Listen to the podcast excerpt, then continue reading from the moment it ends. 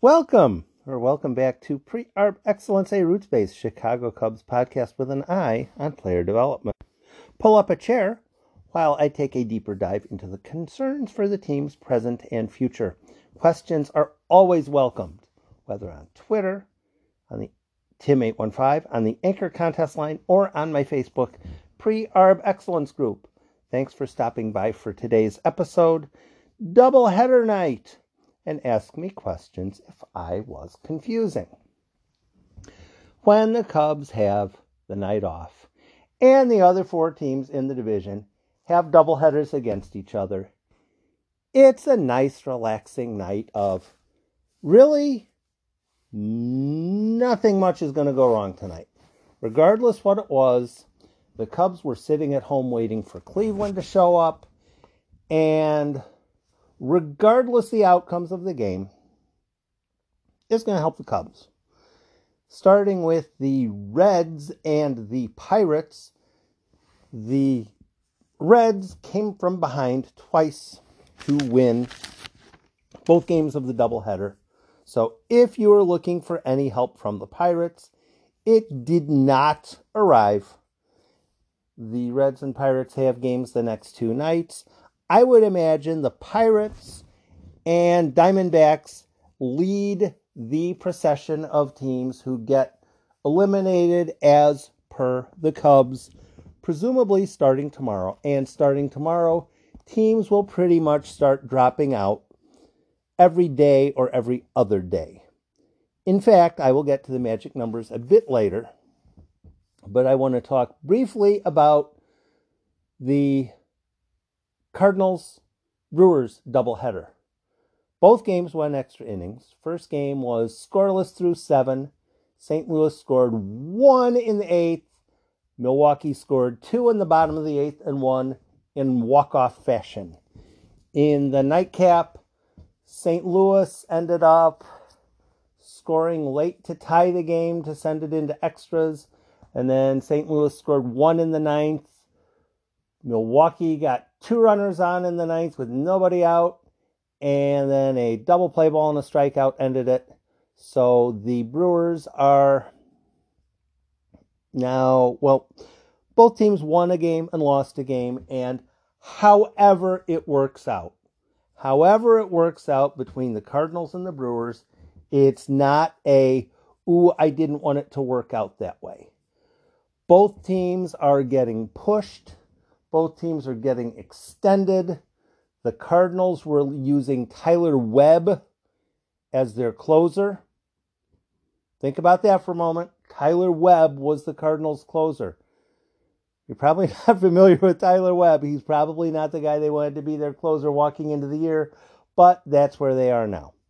Because the one thing about the Cardinals that really confuses me I'll get to this in a second. Thanks so much for you guys listening. I've been checking the numbers on the podcast from today, and it was a day off, but nonetheless, you guys have still been listening. It's been wonderful. Hopefully, you hit follow, hit share, hit retweet, hit like, hit all that kind of stuff, and uh, continue listening. I really do appreciate it. I hope you didn't mind too much the around the dial episode from earlier today. The Brewers,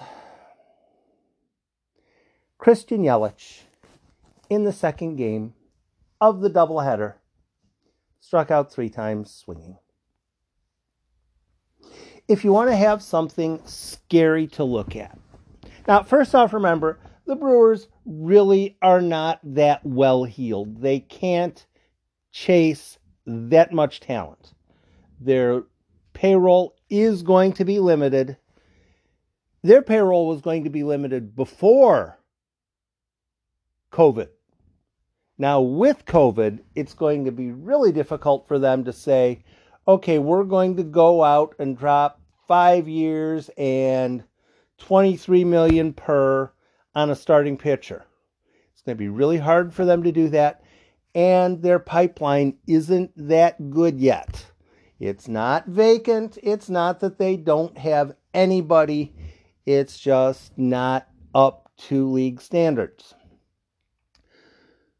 Look at Christian Yelich's contract. This year it's not bad. Next year it's not bad.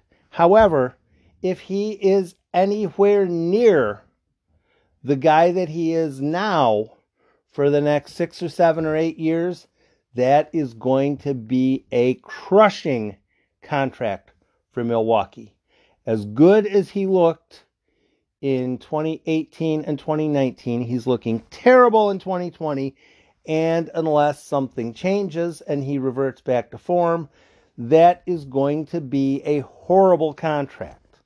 And as you contemplate how horrible of a contract that could possibly be, that is why the Cubs executives have been very hesitant to hand out hefty extensions to veterans. Veterans from other teams, veterans from their own teams, from their own team. The whole concept of give Kris Bryant a seven year extension because he's been really good the last years Look at Christian Yelich's contract. You can find it on baseball reference.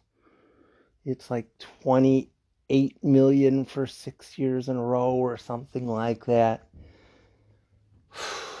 wow, that could be harmful. Speaking of harmful, the Cardinals.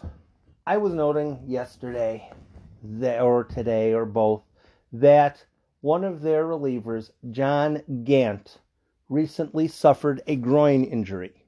Groin injuries aren't really good for anybody in the entire universe. For athletes, they're bad. For relief pitchers, they're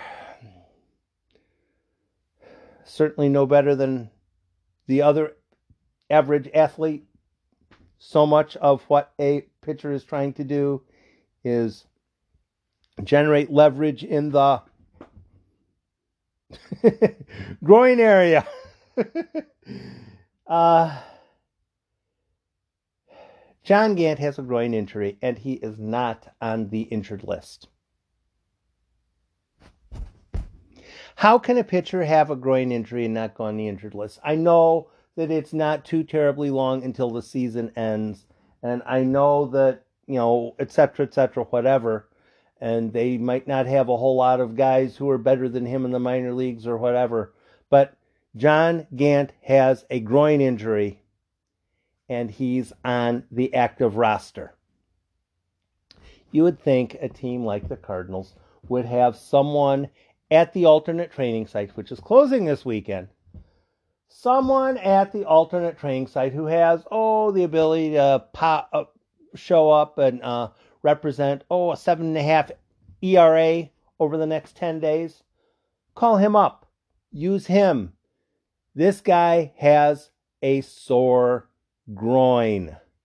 He's not going to pitch. But they have him on the roster.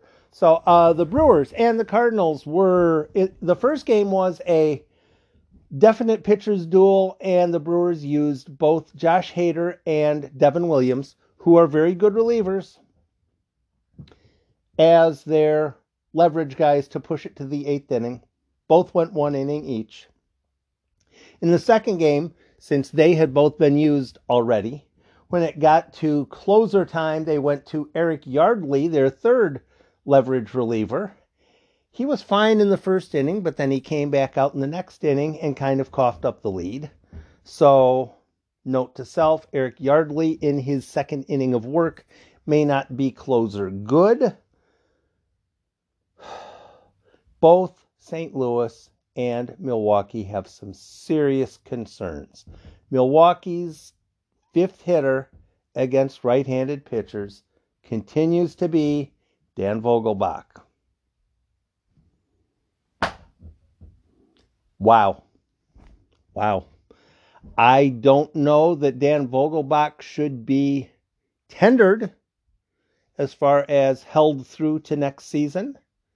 Whether he should be or not, he's batting fifth for the Brewers against right handed pitchers. Maybe they'll switch in Billy McKinney for him. I don't know. Uh, both the Brewers and the Cardinals have some problems, short term and long term. Magic numbers Cardinals 12, Brewers 8. Cubs to reach the postseason, the magic number is 7. How did I come by 7? I counted, uh, I listed the magic numbers for the Cubs across the league against all the teams. I disregarded the seven highest magic numbers, leaving the seven lowest magic numbers. And the numbers are as follows Giants 7, Rockies 6, Diamondbacks 2, Pirates 1, Reds 7, Nationals 5, Mets 7.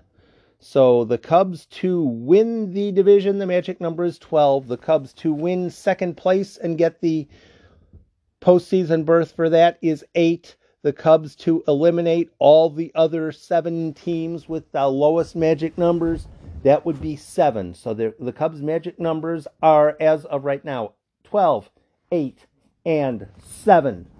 If any of those numbers end up hitting 0, the Cubs are in.